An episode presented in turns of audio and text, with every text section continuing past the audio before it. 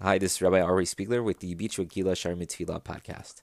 We continue today in our discussion of Tachnunim. Tachnunim is the tenth language, form, or expression of Tefillah. Tachnunim, which we typically translate as supplications, but we've understood based off of the pasuk with Moshe at the beginning of Sefer Dvarim that it's asking for a matnat chinam. When we ask Hashem for a gift that we know that we are not deserving of, we or perhaps we are deserving, but we ask that He not take from our merit. And over the last couple of days, we've noted that this is something which is unique to our relationship with Hashem, that we could ask for a truly free gift, which we can't really find a model of such uh, in our interpersonal relationships. Here, Rav Pincus continues. He says, So he said, maybe we could give a little bit of an example of what we're talking about when we, we refer to asking for a free gift from Hashem.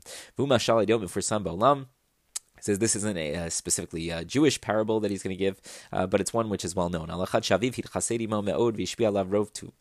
Tova, Vashiru Muflaget, Kol. Imagine a story of a father uh, who is very wealthy and he gives all kinds of wonderful things to his son. He protects him from all kinds of terrible things. Vineli Amim Kara But one day something terrible took place. Vasamri Vagdolayim Aviv. The son has a falling out with his father. They have some fight. Haben Vargol Aviv. And Lo Aleinu, the, the fight got so extreme that the son kills his father. Vineo Medlivneha. And now, the, obviously, the, the kid is arrested and he's brought before the court. And he's standing before the judge and he re- realizes how extreme what he did is, and he understands that he's in big trouble.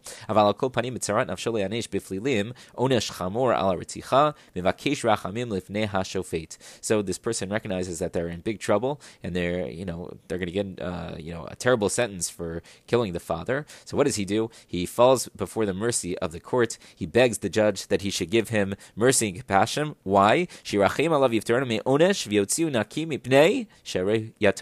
He says, You should have mercy and compassion on me. Why? Because I'm an orphan.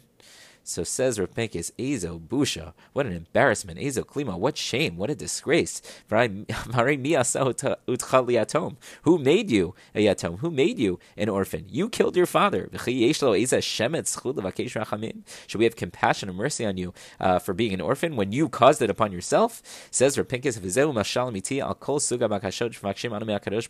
this is a perfect example of every single request that we make of Hashem. Kegon, for example, parnasa, when we ask for sustenance, chayim, for life, briut, health, ushari nanim lanu, and all the different things that we need. Shari mihu shemakev meitanu atova. Because after all, who is withholding all these good things? If God forbid a person doesn't have parnasa, he doesn't have sustenance. So why is that? Who, who's preventing him from having it? If a person doesn't have health, who, who's taking away his health? From Hashem's perspective, right? Tamid rov tova below gvul. All Hashem wants to do is to give us limitless good, limitless blessing. That's all He wants. Right? But what ends up happening? We, our actions, we don't live up to the expectations, and our actions are destructive, and we destroy the world and we destroy ourselves. Kivan Shekain, and because this is the case, Ezotana Levakesh Rachamim. So how can we possibly ask Hashem uh, that He be merciful and compassionate? Whereas if that that son who murdered the father and says, "Have have mercy and compassion on me because I'm an orphan," the reason why you don't have parnasa is because you. The reason why you don't have health is because of you. The reason why you don't have shidduchim is because of you. All these different things that you don't have, they're because of you. Or I should say, the things that we don't have are because of us. And so too, if a person, God forbid, is in a situation of imminent danger, and he davens to Hashem that he should be saved, who placed him in this situation? That he, he's in this situation of imminent danger where he's going to be as if punished or afflicted from the heavens.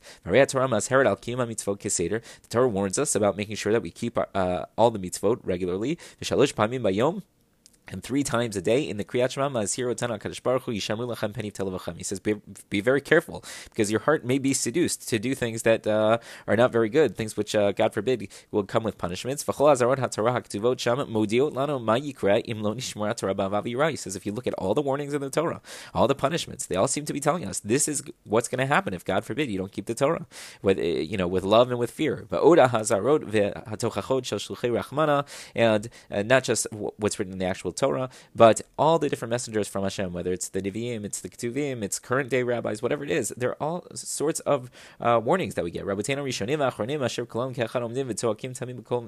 it's the medieval commentaries, the later commentaries, they're all screaming out in one singular, unified voice. Be very, very careful not to forsake the ways of the Torah. Don't do this. Because this God forbid, could happen. Lo nizarim, and we don't listen to them. We don't listen to the words of the Torah. We don't listen to the words of the rabbis. Ulevasof, and in the end, kasher balinu, it's asher he's hirunu. And then when all those things that we were warned about actually start taking place, he's meitzach ularim rosh levakesh Hashem. How can we possibly be so brazen and turn to Hashem and ask from Him, please help us from this terrible and difficult situation that we find ourselves in. And if so, we ask,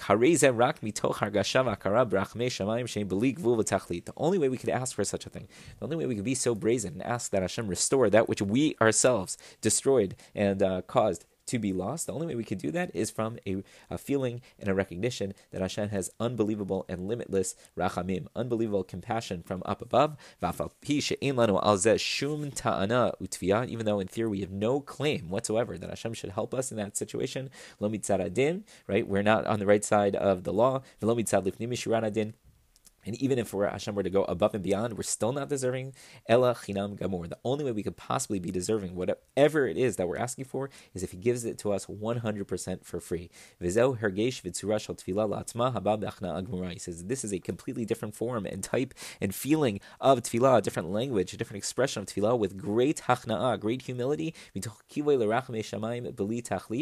uh, where we have this sense of hope that Hashem will give us uh, compassion and mercy from above in, in a limitless way, and recognizing that Hashem can only give it to us if He gives it to us for free because we have no merit whatsoever. Rak mamash. Only if it is 100% completely free. This mashal explains exactly what the tefillah of Tachanunim is. Just like this person can't turn to the court and say, Have mercy and compassion on me because I'm an orphan, the same is true anytime we ask Hashem for something that we are lacking. We are basically making the exact same claim unless we have this type of tefillah, this tefillah of Tachanunim, this recognition that we are not deserving of anything. We never will be deserving of anything. And the only way we can possibly get it is if Hashem gives it to us as a matnat chinam, as a free gift.